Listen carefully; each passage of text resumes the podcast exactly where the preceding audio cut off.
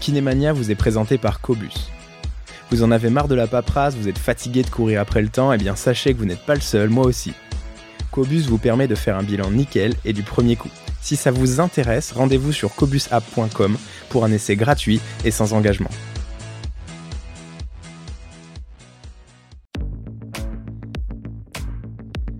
Salut, je suis Marius Lebré, cofondateur d'Else Impact, organisme de formation pour les kinésithérapeutes et les professionnels de santé.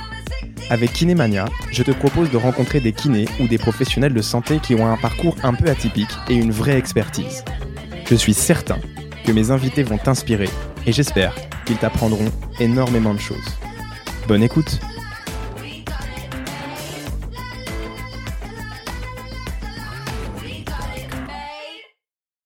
Bonjour à tous, bonjour Aline, comment tu vas ? Bonjour, écoute, ça va bien, ça va très bien, il fait beau et je suis ravie d'enregistrer ce podcast avec toi, vraiment ça me fait très plaisir que tu m'aies demandé et je suis très très fière même et j'ai hâte de discuter avec toi. C'est un plaisir partagé, donc comme vous le voyez dans le titre de ce nouvel épisode, j'ai invité Aline Anthony Girold, qui est kinésithérapeute, alors à côté de Dijon, puisque ton cabinet se trouve à Fontaine-lès-Dijon, je crois. C'est tout à fait ça. Si je prononce bien et si je me souviens bien. Et tu as une particularité de pratique qui m'intéresse beaucoup. Vous le savez, ceux qui m'écoutent régulièrement, la rééducation maxillofaciale. Alors avant d'en dire plus, je vais simplement te laisser te présenter, comme je le fais avec chacun de mes invités, puis on parlera un peu plus. Alors bonjour à tous et à toutes.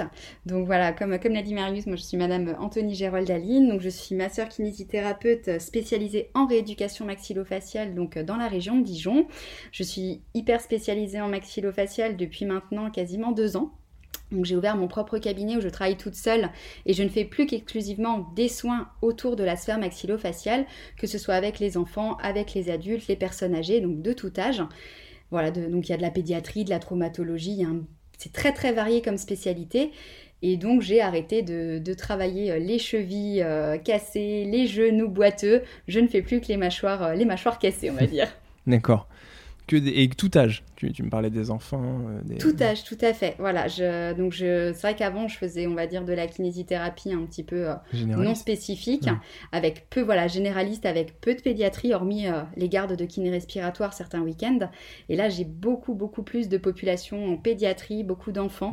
Ouais. On en parlera un peu plus tard sur différentes rééducations. Mais voilà, ma patientèle de pédiatrie s'est énormément développée depuis que je me suis hyper spécialisée. Alors, tu es kiné spécialisée en rééducation maxillofaciale, mais tu tiens aussi un compte Instagram qui s'appelle cabinet ATM ou AEM, je sais pas si je prononce bien. C'est ça. En fait, j'ai voulu créer cette page donc il y a maintenant 9 mois, donc c'est tout récent, parce que je me suis rendu compte qu'au final, c'était une spécialité de notre métier de kiné dont on parlait très peu et au final, dont moi-même, on ne m'en avait pas parlé durant mes études. Et je me suis dit, pourquoi pas essayer...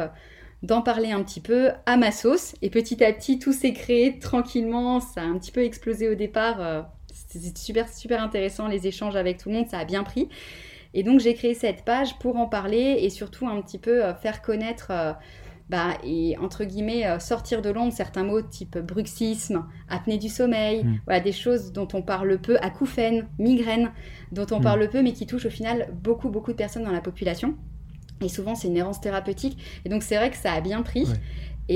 Et au final, si je peux sensibiliser aussi mes confrères à regarder un peu plus haut que les cervicales, sans se spécialiser, mais aller regarder un petit peu, poser des simples questions, des fois sur la mâchoire, est-ce que ça craque, est-ce qu'elle fait mal ? Et peut-être réorienter derrière, mais au moins regarder un petit peu plus haut et regarder dans son ensemble, en fait, vraiment la personne, mais pas s'arrêter juste aux cervicales. Donc voilà, j'ai créé cette page. Non, dis-moi, je t'en prie. Je t'ai interrompu. Tu t'attendais à autant d'engouement quand tu as créé ce compte ? Absolument pas. Absolument pas. Et c'est vrai que j'ai l'impression que tu as été un petit peu surprise. Totalement. J'ai suivi certains de tes posts. Parce que là, tu as un peu plus de 8000 abonnés. C'est ça. Ce qui est conséquent. J'ai quasiment pris 1000 abonnés par mois. Depuis que j'ai créé cette page. Donc le 1er décembre, j'ai sorti ma première publication. Et c'est vrai qu'au final, en discutant avec d'autres comptes que je suivais comme une personne normale avec mon compte personnel, on va dire, je me suis dit, j'ai envie de dire des choses, j'ai envie de les partager. Et petit à petit, l'identité avec le béret, la marinière, Maurice, voilà mon crâne, pourquoi ATM pour Aline et Maurice, et aussi pour articulation temporomandibulaire. J'ai essayé de faire un petit jeu de mots là-dessus. Et voilà. D'accord. Alors le articulation temporomandibulaire et le ATM, voilà. Ça ok.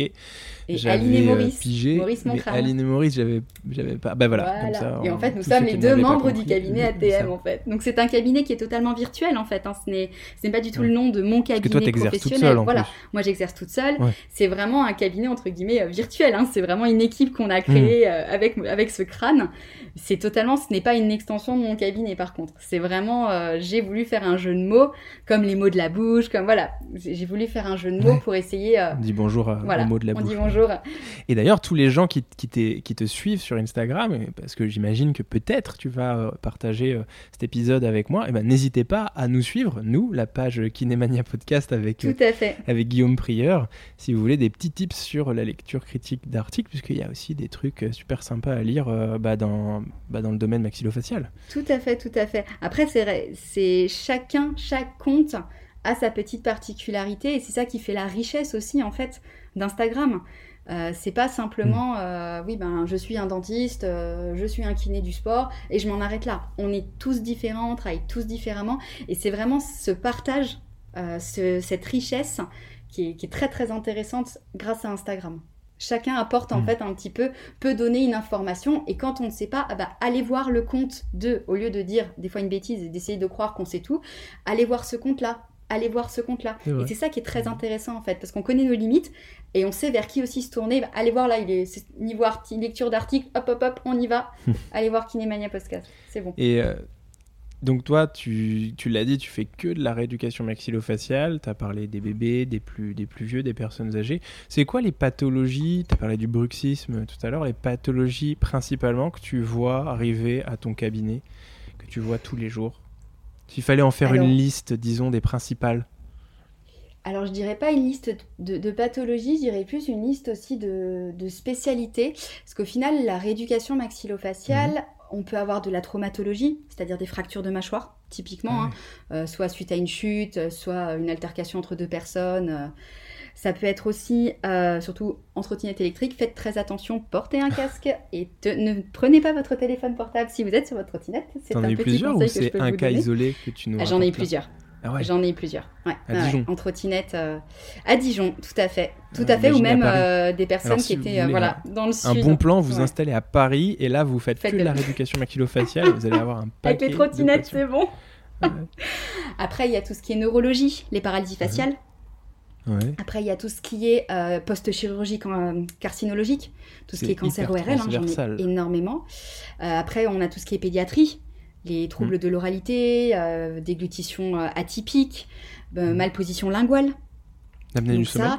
On en a parlé avec Meryl Manoukian chez l'enfant aussi. Podcast, tout à fait. Très intéressant d'ailleurs à écouter ce podcast. Je vous le conseille vivement parce qu'on en parle très peu de l'apnée du sommeil chez l'enfant et pourtant, on le diagnostique de plus en plus et heureusement. Apnée du sommeil chez l'adulte, bruxisme, acouphènes, migraines.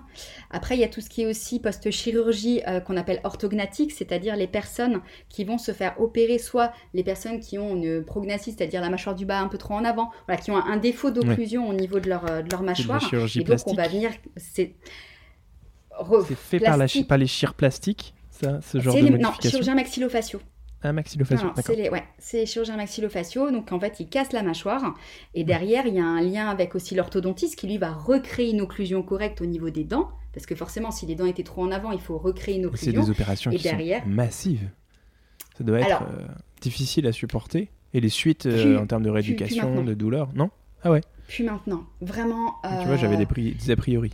C'est ça. On a cette croyance que forcément, si on casse la mâchoire, c'est très, très douloureux. Alors déjà, c'est des opérations où il n'y a aucune cicatrice extérieure, ce qui est assez étonnant. Les gens s'attendent aussi à avoir des cicatrices. C'est plus du tout les gueules cassées de l'époque. Hein. On n'est plus du tout là-dedans. Hein. Non, c'est vraiment de la chirurgie qui est très fine, qui dure peu de temps. Et derrière, par contre, il faut un drainage précoce de l'œdème, un travail précoce, en fait, comme une prise en charge d'une fracture. Une fracture, c'est tout de suite. Donc après, il y a tout ce qui est aussi... qu'est-ce que j'ai d'autre après? Donc pédiatrie, traumatologie, neurologie, cancéro. Donc au final, je travaille avec les pédiatres, les ORL, les pneumologues, les chirurgiens maxillofaciaux, les médecins généralistes, les dentistes, les orthodontistes. Voilà. Après, je travaille étroitement en lien aussi avec les orthophonistes. Parce qu'au final, on a certains champs de compétences qui sont les mêmes, notamment par exemple dans la prise en charge de la paralysie faciale, dans les troubles myofonctionnels. Voilà, on a des choses des champs de compétences qui sont à peu près les mêmes. Donc je travaille aussi en lien avec des orthophonistes dans ma région.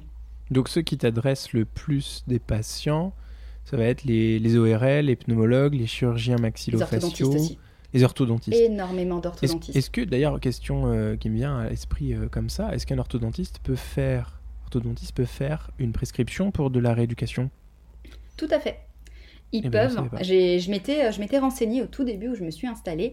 Et en effet, les orthodontistes ont le droit de prescrire un bilan et, si besoin, une rééducation. Donc, c'est toute une cotation, une rééducation des fonctions labiales, jugales, linguales, de la posture. Voilà. C'est une cotation qui est connue, mais les orthodontistes ont le droit. Et on va dire que les orthodontistes font partie des professionnels qui me prescrivent le plus, parce que l'orthodontiste, il va voir l'enfant ou l'adolescent arriver, et maintenant ils sont sensibilisés à la rééducation linguale, ce qui n'était pas le cas de nos soins orthodontiques à l'époque quand on a été appareillés. Hein.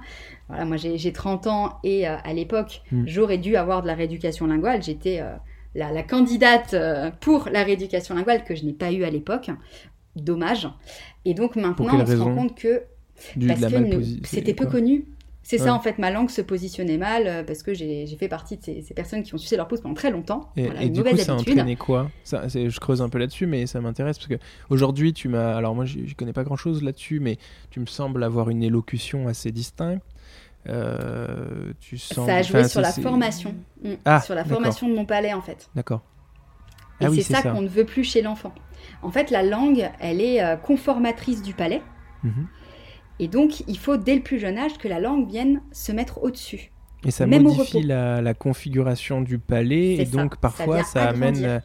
Et c'est pour ça qu'on retrouve beaucoup on appelait ça des appareils dentaires à l'époque, qui peut-être auraient pu être évités, c'est ça que tu dis ? C'est surtout que maintenant, on va appareiller les enfants de plus en plus jeunes, pour accompagner en fait la croissance du palais, parce que la croissance du palais est intimement liée avec la croissance des fosses nasales, en fait de tout le massif maxillofacial. Et un enfant qui ne se développe pas harmonieusement aura des troubles respiratoires, aura des toutes petites fosses nasales, aura un visage allongé, tendance à l'apnée du sommeil, voilà, tous les tons, des tonsilles hyper développées, c'est-à-dire des amygdales, des végétations, parce que l'enfant ne va plus respirer par le nez, il va respirer par la bouche. Donc, si la respiration par la bouche... On avait parlé de ça avec Meryl, la respiration buccale. Tout à fait. Mais ça, c'est vrai chez l'adulte. Hein. Moi, je connais l'adulte et... La respiration buccale, c'est une plaie. Hein. On n'est pas censé respirer par la bouche. Hein. On est des respirateurs nasaux, initialement. Et si tout va bien, normalement, la nuit, je le rappelle, on respire presque uniquement que par le nez. C'est ça. Et on change, en fait. Et c'est pour ça que c'est très important et que moi, je sensibilise énormément, notamment les parents, quand ils viennent au cabinet avec les enfants, au lavage de nez. C'est tout bête. Mais je leur explique bien que le nez, c'est comme une gouttière. Si votre gouttière, elle est obstruée, l'eau ne passe pas. C'est pour les enfants de quel âge, à partir de quel âge, et combien tu recommandes combien de fois par jour le lavage de nez ? Alors après, c'est vraiment en fonction aussi de l'obstruction de l'enfant. Hein. Et s'il n'est pas obstrué, est-ce que tu penses qu'il faut le faire systématiquement en prophylactique, ou c'est seulement s'il y a des symptômes ? Alors, je dirais, s'il y a des symptômes, c'est une certitude. Dès que l'enfant a une gêne, ou même un adulte, hein, vous vous levez le matin, votre nez est bougé, vous sentez, voilà, peut-être en plus en période d'allergie, où vous avez fait des travaux, vous avez le nez plein de poussière, vous le nettoyez. C'est comme le lavage de dents, où vous avez une tache sur votre pull, vous allez le nettoyer. C'est exactement pareil. Si vous sentez que votre narine, la droite ou la gauche, vous êtes moins à l'aise, hop, on nettoie. Un petit coup de sérum fille, ou si vraiment c'est très obstrué, que vous n'y arrivez pas, la corne, voilà. Il y a énormément de techniques. Voilà, il n'y a pas une technique qui est mieux que l'autre. Choisissez, pareil pour les parents, que ce soit à la seringue, que ce soit avec une corne, que ce soit avec la pipette de sérum fille. Souvent, les parents me disent « Oui, mais c'est une plaie, le lavage de nez. » Oui, mais il y a aussi une éducation derrière. Si forcément l'enfant, vous lui dites « Bon, allez, viens, on va laver le nez, je vais te mettre de l'eau de mer là dans le nez. » C'est un moment de calvaire. Voilà, ça va te faire mal. Ah oui, bon, arrête de bouger, arrête de te débattre. Peut-être que si le parent, il montre aussi. Ah bah allez, viens, on le fait ensemble. Ouais. Allez, et comme ça. Moi j'ai vu des gamins super tôt, ils étaient capables de le faire. Ils le faisaient, déjà, ils ne pleuraient plus et ensuite ils le faisaient seuls. Mais, tout à fait. Mais super tôt. C'était devenu un automatisme. Ouais. C'était devenu un automatisme. Après, je conçois bien qu'il y ait des parents, quand je faisais des kinés respiratoires, j'avais des parents, clairement, ils ne pouvaient pas, ça les dégoûtait, en fait. Ouais. Voilà. Après, je le conçois bien. Après, tu expliques, il y a plein de techniques, il y a plein de manières. Et surtout, un bébé, quand on nettoie le nez, je veux dire, ça, hormis si vous lui maintenez la tête très, très, très, très, très, très fort, ça ne lui fait pas mal. Ben, voilà, il ne faut pas avoir peur non plus. Non, donc, le lavage de nez, dès qu'il est bouché, on nettoie. Si vous êtes sujet allergie, période de printemps, on nettoie. Mm-hmm. Et pourquoi pas un petit lavage de nez le matin. Oui. Et ça, d'ailleurs, ça si ne vous peut voulez pas apprendre, pour apprendre à le faire, on peut demander à son kiné, puisque c'est un des rôles du kiné aussi, d'éduquer. Tout à fait. À la toilette nasale, pour les enfants, par les parents, et pour les adultes, directement par eux-mêmes. Et d'ailleurs, je rebondis, il y a un très très très bon compte Instagram qui s'appelle La Vie d'une Maman ortho, qui fait énormément de vidéos sur les différents lavages de nez, que ce soit à la seringue, les différentes techniques en fonction des âges, qui est très très très bien. Donc si vous avez les moindres questions, les moindres interrogations, filez sur son compte, allez-y, allez-y. Et vraiment, elle explique dès le plus jeune âge comment nettoyer le nez du bébé de 0 à 6 mois, comment ça se passe. Allez-y, allez voir, ces vidéos sont très très bien faites. Il y a beaucoup d'informations. D'autant, en plus, je sais que c'est sujet à discussion, les moyens, les outils utilisés pour les toilettes nasales selon les âges. Je me rappelle de l'adage qui disait grand volume, basse pression par exemple. T'en penses quoi de ça ? Après, il y a des recommandations. Après, c'est pareil. Faire très attention, ne pas mettre de l'eau du robinet, plutôt de l'eau salée. Il faut... Après, vous allez à la pharmacie, vous demandez, voilà, il faut que je me lave le nez. C'est pareil. Les pchites, on va dire, pour pas citer de marque, tout ça, on va dire les pchites. Tout le monde voit ce que c'est, le pchit de mer. Voilà, hein. Les petits pchites. Le pchit, c'est bien, mais ça va tout coller au fond, en fait. C'est un pchit, quoi. Là, ce qu'on veut, c'est vraiment imaginer, en fait, que vos narines, c'est deux tunnels. Du coup, ce qu'on veut, bien sûr. Il faut du volume et il faut que ça passe un peu comme une rivière, tu sais. L'eau, elle entraîne et elle crée le lit de la rivière. Voilà. C'est ça. N'oubliez pas aussi qu'il y a des... derrière aussi. Qu'il y a des sinus. Il y a des endroits qui sont difficiles d'abord, mais qui représentent un grand volume, qui sont aérés, qui sont parfois bouchés. C'est pour ça qu'on parle de grand volume, quand même. C'est ça, il faut aller vraiment comme... Moi, je donne toujours aux parents cette image de la rivière. Mmh. Le torrent qui passe et qui emmène le lit de la rivière, en fait, qui emmène tout. Et ben là, c'est exactement pareil. Donc moi, c'est vrai que j'ai la chance d'avoir Maurice au cabinet, hein, mon super crâne, et je montre aux enfants, hein, je leur dis, regarde, tu vois, ces deux tunnels, tu vois, derrière, les deux tunnels, ils communiquent. Donc si tu fais le pchit, tu vois, ça reste tout, ça colle tout. Alors que si tu fais passer en penchant la tête, ça va nettoyer l'autre narine. Et j'ai beaucoup d'enfants, quand ils reviennent la fois d'après, les parents me disent, oui, le lavage de nez, ça se passe beaucoup mieux. Puis, depuis qu'il lave le nez, il est quand même mieux, puis il a le nez moins pris. Et on le voit tout de suite. Les enfants arrivent, moins cernés, pas de croûte autour du nez. Ils sont beaucoup plus vifs, beaucoup plus de couleurs, ils dorment mieux. Simple lavage de nez. Ça me permet de rappeler aussi que... Pour les adultes et pour les enfants, un nez bouché, c'est une augmentation du risque de faire des événements obstructifs la nuit. Ah, mais par événement obstructif, j'entends ce qu'on appelle l'apnée du sommeil, quoi. Vous avez un nez bouché, vous ouvrez la bouche. L'ouverture de bouche, ça réduit le diamètre du pharynx et ça provoque une bascule de la langue en arrière et pendant la nuit. C'est ça. Et donc, vous faites des épisodes obstructifs. Donc, vous êtes fatigué. Tout à fait. Mauvais sommeil. Voilà. Sommeil qui n'est pas réparateur, peuvent apparaître des ronflements, une bouche sèche, pâteuse, des envies d'aller faire pipi la nuit, voilà. Des petites choses comme ça qui peuvent se mettre en place. Des céphalées matinales, mauvaise humeur, très important. Vous êtes chiant, beaucoup plus grincheux, voilà. Merde. C'est ça. Tout le monde vous énerve. Vous quittez votre femme, vous en avez marre. Vous énervez tout le monde aussi. Aussi, voilà, ça va dans les deux sens. Donc, un nez bouché, tout part de votre nez. Votre nez est fait pour respirer. Chose toute bête, si je vous pose une question, avec quoi sentez-vous une odeur ? C'est pas avec votre bouche, c'est avec votre nez. Donc, pour sentir une odeur, qu'est-ce que vous faites ? vous inspirez. Et donc, si votre nez est bouché, vous ne pouvez pas sentir. Bon, je conçois que pour certaines odeurs nauséabondes, c'est des fois bien d'éviter de respirer par le nez. Mais c'est vraiment passager, hein. La respiration, elle est par le nez. Vraiment par le nez. Donc, on désobstrue le nez. On ouvre vraiment les voies aériennes. La langue est en haut, la bouche est fermée, les dents ne se touchent pas et vous êtes zen pour votre journée. Voilà. Et... bon, ça, c'est des conseils qui sont généraux et transversaux, qui sont hyper intéressants et importants. T'as des prises en charge, des rééducations qui sont notables, dont tu veux parler, des choses que tu vois régulièrement, des prises en charge que tu as à faire régulièrement au CAB? Alors, on va dire que après, moi, je travaille aussi beaucoup en maxillofacial. On va dire, je travaille aussi beaucoup tout ce qui est les cicatrices. Au niveau cutané, tout ce qui est cancer de la peau. Non, cancer de la peau. D'accord. Tout ce qui est cancer de la peau, mélanome. Je travaille aussi, voilà, tout ce qui est... parce qu'au final, on est sur la sphère, maxillofaciale, on est sur le visage. Pourquoi on est... alors, juste là, si tu peux préciser, quand on a un cancer de la peau, c'est quand les cicatrices, là, toi, tu interviens quand les cicatrices, elles sont au niveau de la sphère maxillofaciale, enfin, orofaciale. C'est ça. Que mais on peut aussi en avoir ailleurs. Ah oui, après, il peut y en avoir ailleurs. Après, et toi, tu interviens dans le cas où ton patient en présente au niveau du visage, parce que c'est ta spécificité. C'est ça, parce que les chirurgiens avec qui je travaille me les envoient, en fait. Voilà, parce qu'ils savent aussi que je travaille les cicatrices au niveau, aussi tout ce qui est reconstruction du nez, par des ORL, par exemple, une cloison nasale déviée. Derrière, moi, je vais aller travailler aussi en interne, les doigts dans le nez, travailler vraiment le nez, reprise d'une respiration, voilà, réapprendre à respirer. Souvent, c'est des patients qui étaient respirateurs buccaux et qui n'ont plus l'habitude, en fait, qui n'ont pas appris. Donc, c'est remettre en place une position de langue, voilà. C'est pas juste on opère le nez et c'est bon. Ouais. Il y a tout le reste à côté aussi, en fait. Et c'est ça qui, maintenant, est très intéressant parce que j'ai vraiment une étroite collaboration. J'ai pu créer, moi, à Dijon, une étroite collaboration avec tous les praticiens avec qui je travaille. Donc, il y a une grande confiance qui s'est mise en place et c'est très intéressant parce qu'on peut travailler en amont, mettre des choses en place et tout de suite derrière. Il y a pas même pour le patient. C'est voilà, bah, je connais un ORL, ah là, eh ben, allez, hop, là, puis je connais machin, puis vous allez aller faire de la kiné, puis... Et le patient, au final, il se dit, pour une fois, on m'écoute, on me comprend et c'est bien.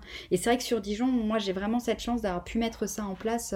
Après, on va dire que je l'ai aussi créé, ce réseau. Ouais. Je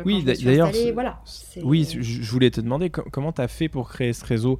Par quel moyen? Par quel biais? Ça peut donner aussi des idées et des conseils à ceux qui voudraient adopter ce type de pratique. Alors, même d'autres types de pratiques, parce que je pense que c'est un peu similaire quand on veut se spécialiser dans quelque chose. Alors au final, moi, quand j'ai fait mon diplôme universitaire donc à Montpellier, je savais qu'à Dijon, il y avait de la demande. Donne-nous le nom du diplôme universitaire juste avant de continuer. Alors c'est le diplôme universitaire de l'université de médecine de Montpellier qui s'appelle Technique de rééducation maxillofaciale. D'accord. Voilà, il est à Montpellier, il y en a deux, il y a Montpellier et Bordeaux. Donc là, il est à Montpellier, celui que j'ai fait.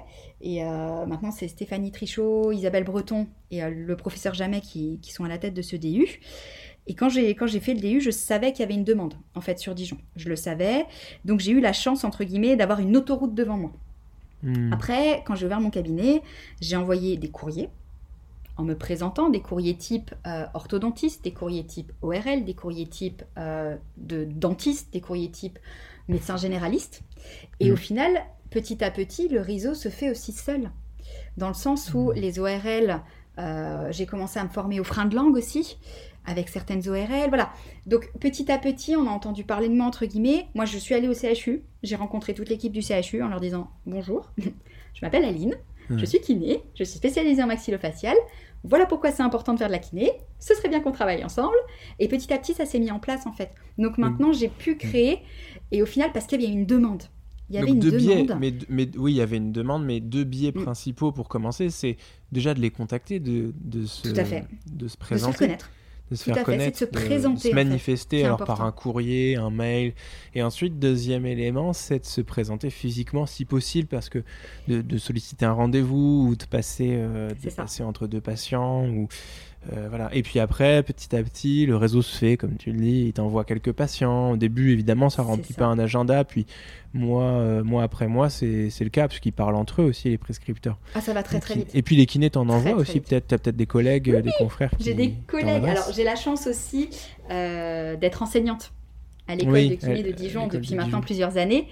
Et donc, j'ai beaucoup de kinés que j'ai pu avoir en étudiant, qui en fait me renvoient des patients parce que ils se sentent limités, ou ils disent la mâchoire je me sens pas. Comme moi, si j'ai des patients qui appellent le cabinet parce qu'ils sont du quartier et par exemple qui se sont fait un ligament croisé, je leur dirais allez voir un confrère. Oui. Allez voir un confrère, je ne le fais plus, je réoriente en fait. C'est pas je prends des patients, non, je réoriente. Et c'est important, et c'est en ça que je disais aussi que je travaille avec des orthophonistes. Dans le sens où on peut faire la même chose, entre guillemets, mais des fois, ça peut être intéressant de « Ah bah oui, toi, tu travailles comme ça, puis là, qu'est-ce que tu penses faire ? Comment on pourrait ?» Donc, c'est pas une bataille de celui qui a le plus de patients. Pas du tout. C'est vraiment de trouver à un instant T. Et même si moi, des fois, je vois que je suis limitée, je vais aller... on va aller voir un petit coup l'ostéo, ou on va aller faire ceci, puis peut-être qu'on pourrait aller regarder ça. Est-ce que vous avez déjà pensé à ça ? Voilà. De réorienter aussi, parce qu'au final, c'est pas... D'autant plus quand on est seul au cabinet, on a tendance à souvent au final faire la même chose. Et c'est pour ça que moi je vais souvent me former pour voir d'autres choses à côté. On s'enferme dans une pratique. Et tout à fait. Pour la formation, tu recommandes quoi ? Tu as parlé du DU de Montpellier, dont tu as donné le nom juste avant. Il y a d'autres choses. J'ai vu que tu travaillais, tu avais fait une espèce d'interview pour PhysioAcademy. Oui, tout à fait. Oui. Est-ce qu'il y a d'autres organismes de formation ? Alors, chez Else Impact, nous, vous le savez tous, ceux qui nous écoutent, que j'ai une société de formation qui s'appelle Else Impact et on propose de la rééducation maxillofaciale, mais c'est surtout dans l'apnée du sommeil. On fait ça avec Meryl Manoukian.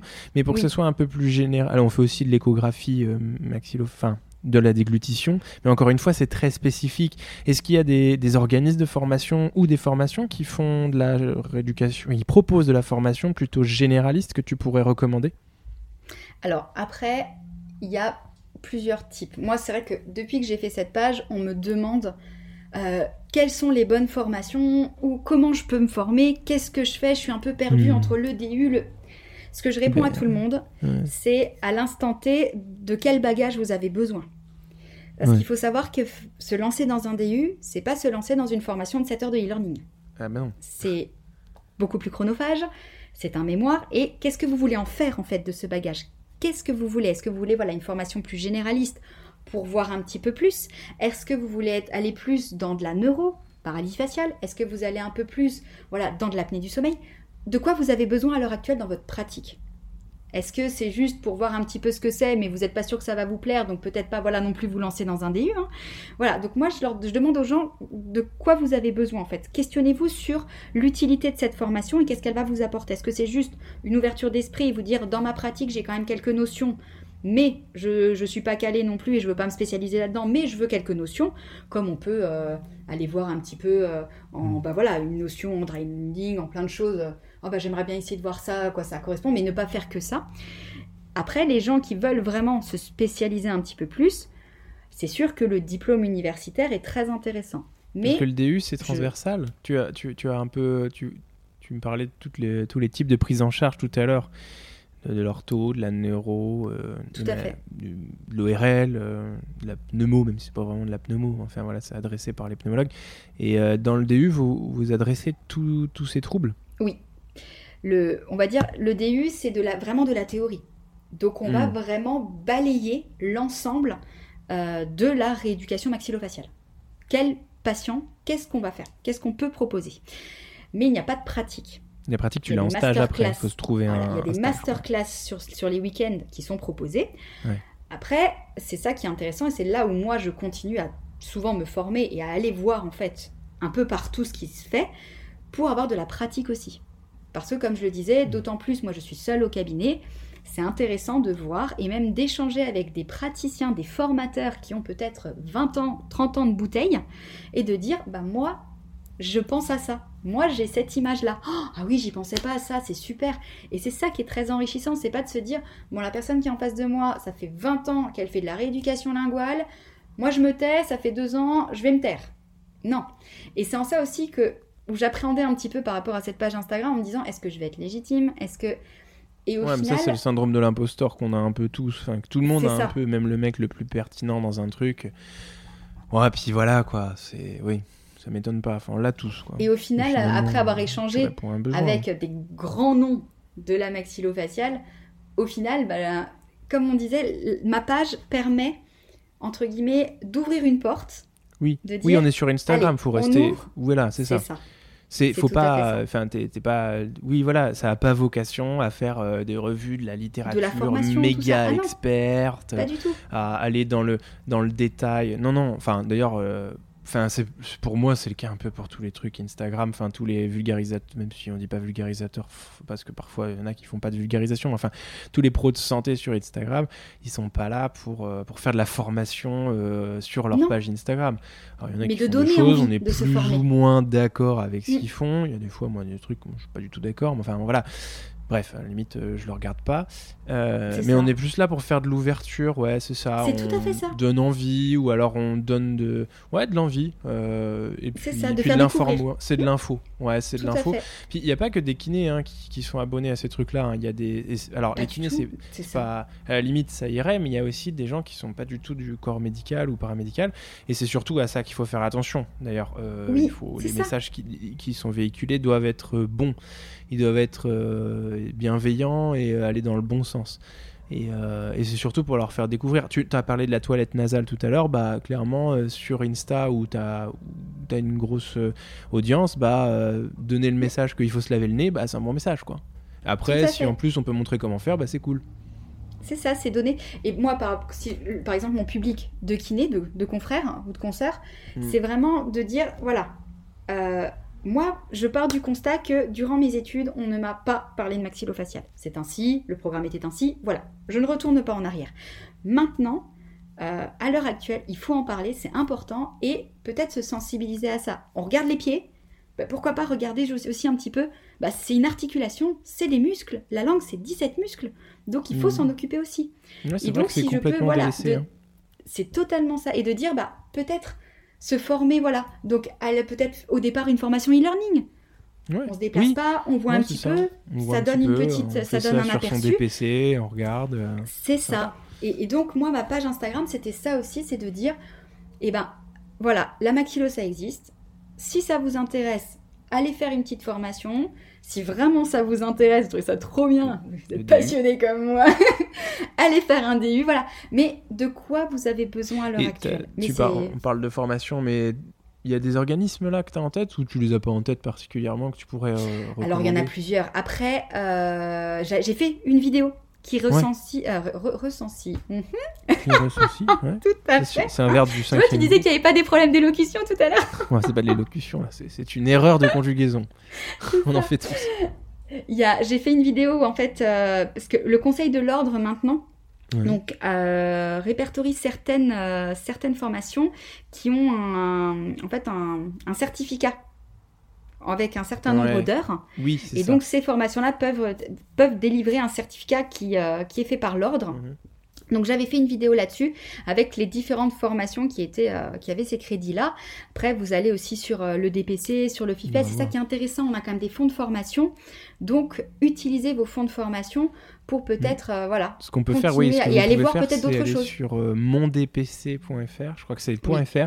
Et puis, ensuite, voilà, et vous tapez. Alors, vous pouvez chercher par mots-clés, vous pouvez chercher par intitulé, enfin par nom d'organisme formateur, mais là par mots-clés pour le coup. Et vous tapez maxillofacial, rééducation, paralysie faciale, voilà, apnée du sommeil. Et vous allez avoir, théoriquement, si c'est bien recensé et l'arbre de récence est bonne, vous devriez avoir les formations qui correspondent. Et ensuite, vous pouvez voir les dates, s'il y a des sessions d'ouvertes. Et puis en plus, si c'est recensé sur le DPC, ça veut dire qu'il y a l'agrément DPC. Enfin, vous, c'est pas l'agrément DPC, c'est le fait que vous puissiez utiliser des crédits DPC pour la faire prendre en charge. Et s'il vous reste, bien sûr, des crédits. Parce que ça, c'est indépendant. Enfin, c'est dépendant de la personne. Parce que vous avez déjà mis en place. Exactement. Parce qu'au final, là, je peux donner des noms, mais je risque d'en oublier. Ouais, c'est pour ça que tu préfères aller voir la vidéo d'Aline dans ce cas. Et ça commence en fait, les fonds de formation, vraiment les organismes de formation commencent à s'intéresser à la maxillofaciale. Ouais. Donc, il y a des formations qui commencent à se mettre en place. Après, peut-être voir aussi si géographiquement parlant, pour vous, c'est plus intéressant d'aller sur Nancy, sur Lyon, sur Paris, voilà. Je peux pas dire... Puis, on me demande souvent, est-ce que tu as fait celle-là ? Est-ce que tu... techniquement, je ne travaillerai jamais si je faisais toutes les formations. Voilà, donc... On va pas les payer. Si vous voulez me remplacer au cabinet, n'hésitez pas, je vais me former. Mais voilà, c'est impossible de faire toutes les formations, je ne peux pas. C'est très chronophage, c'est impossible. Donc je ne peux pas non plus donner un avis sur... Et je le refuse en fait. Je ne peux pas.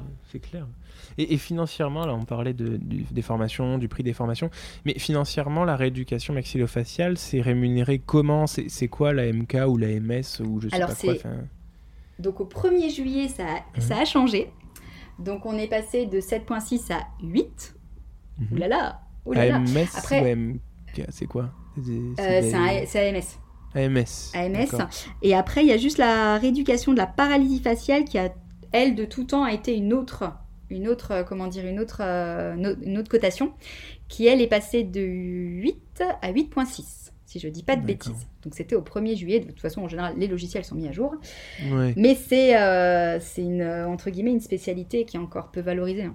Ouais. Qui peut valoriser. Oui, comme beaucoup, après, finalement. De toute manière, il faudrait déjà que notre AMS de base soit revalorisé. C'est pas en fait, pour éviter les guéguerres entre spécificités de pratique. Parce que j'ai déjà eu ces discussions, notamment, que la réhabilitation, dans certains cas, du patient BPCO peut être cotée avec un AMK supérieur à 20. Oui, tout à fait. Du coup, ça fait rêver, quoi. Et c'est dommage parce que ça crée des désagréments entre les professionnels. On m'a déjà dit que c'était pas normal parce qu'on oubliait d'autres spécificités de pratique. Bon, oui et non. En fait, la solution, ça serait d'augmenter la lettre clé. La lettre clé de base. Et pour te dire à tel point... c'est des volontés politiques d'augmenter un AMK. Et puis, il y a aussi des bases scientifiques. Pour le coup, pour défendre ma paroisse, la rééducation, la réhabilitation de l'UBPCO, c'est un niveau de preuve le plus élevé. Ça a le niveau de preuve le plus élevé. La Cochrane a conclu à l'efficacité... et voilà, on n'a plus de discussion. Donc, voilà. Mais ce n'est pas une raison pour oublier tout le reste. Parce que ce n'est pas parce qu'il n'y a pas de preuve aussi solide que pour la réhab dans la BPCO que ça n'a pas un intérêt pour le patient, bien évidemment. Donc l'augmentation de la lettre clé, ce serait super pour ceux qui nous écoutent. Parce qu'au final, tout à l'heure, je parlais des orthophonistes. Et au final, pour par exemple un bilan lingual déglutition, un bilan basique, une orthophoniste sera... bien mieux payés qu'une kiné parce que leur cotation de base est plus élevée pour les troubles myofonctionnels. 8 ça te fait 17,20 je crois, ça doit te faire 17,20 €. Moi je me rappelle des AMK 8 en respi tout à fait, c'est ça, c'était 8 paralysie faciale et respi, tout à fait, oui, c'est ça. Donc 17,5 17,20 ça fait pas beaucoup, surtout qu'en plus là il faut que vous soyez avec le patient c'est un patient temps, tout à fait, vous pouvez pas prendre des groupes clairement, puis c'est les doigts dans la bouche, puis encore plus avec le Covid, autant te dire que à l'heure actuelle... Alors avec le Covid, comment vous faites d'ailleurs avec le Covid aujourd'hui ? Parce que c'est le patient, il ne peut pas mettre de masque. Donc, puis vous êtes exposé. Alors vous protégez, j'imagine, mais quels sont les moyens que tu mets en place ou que vous mettez en place pour réduire les risques ? Autant te dire que j'ai la spécialité qu'avec le Covid, je n'ai pas eu le choix. Sinon, je ne travaillais pas en fait. Donc c'est visière, masque. Visière, masque. Ouais, comme les dentistes en fait. C'est ça, au final, on essaye d'aérer comme on peut. Moi, j'ai la chance d'être seule au cabinet, un patient par demi-heure, ou des fois des bilans d'1 heure, donc j'ai pas 15 patients dans ma salle d'attente qui attendent. Voilà. Au départ, je faisais vraiment attention, j'expliquais bien aux parents, un seul parent, on évite d'emmener le petit frère, la petite sœur, la grand-mère, tout le monde qui vient en rééducation, parce que c'est génial. Voilà, donc au début, vraiment, je faisais très attention. Maintenant, si les parents ne peuvent pas faire garder la petite sœur, la petite sœur vient avec. Hein. Donc voilà, après, moi, j'ai la chance d'être seule au cabinet, ce qui est une chance avec le Covid. C'est vrai que j'ai pu m'en apercevoir. Et donc, les gens ont aussi plus confiance. Ils se disent, c'est bon, il n'y a pas 15 personnes qui attendent. Mais oui, je suis dans la bouche des gens, moi, toute la journée. Hein. Je n'ai pas le choix. Je mets les doigts dans la bouche. Un enfant, tu vas lui demander de souffler. La plupart du temps, il va faire... Voilà. Après, voilà, c'est comme les dentistes. Hein. Les dentistes, on retravaille, les orthodontistes retravaillent. Voilà. Donc, ça a été des périodes, c'est sûr. Au début, on se posait des questions. Les patients étaient peut-être un peu plus frileux au départ aussi. Et souvent, la question qu'ils me posaient, c'est « Mais il va falloir que j'enlève mon masque, alors ?» Je dis « Ben oui. » Et en fait, ils sont plus limite mal à l'aise par rapport à moi. Et je leur dis, bah oui, vous savez, c'est mon métier en fait. Je suis obligée de regarder votre bouche, donc je n'ai pas le choix. Quand tu vas chez le dentiste, hein, tu peux pas te faire soigner si tu as un masque sur le visage. Voilà. Alors, bah oui, faut se protéger. Et j'avais une question que j'avais notée. Ça serait quoi le plus grand, disons, avantage dans ta pratique que tu citerais, le fait que tu ne pratiques que la rééducation maxillofaciale, et le plus grand défaut, s'il fallait que tu en trouves un, parce que bon, t'as l'air d'être passionné par ce que tu fais, mais il y a peut-être des points qui te sont moins agréables. Donc, avantages et défauts. Alors, je commencerai par le défaut. Défaut, je dirais qu'une journée ne fait que 24 heures. On va dire ça.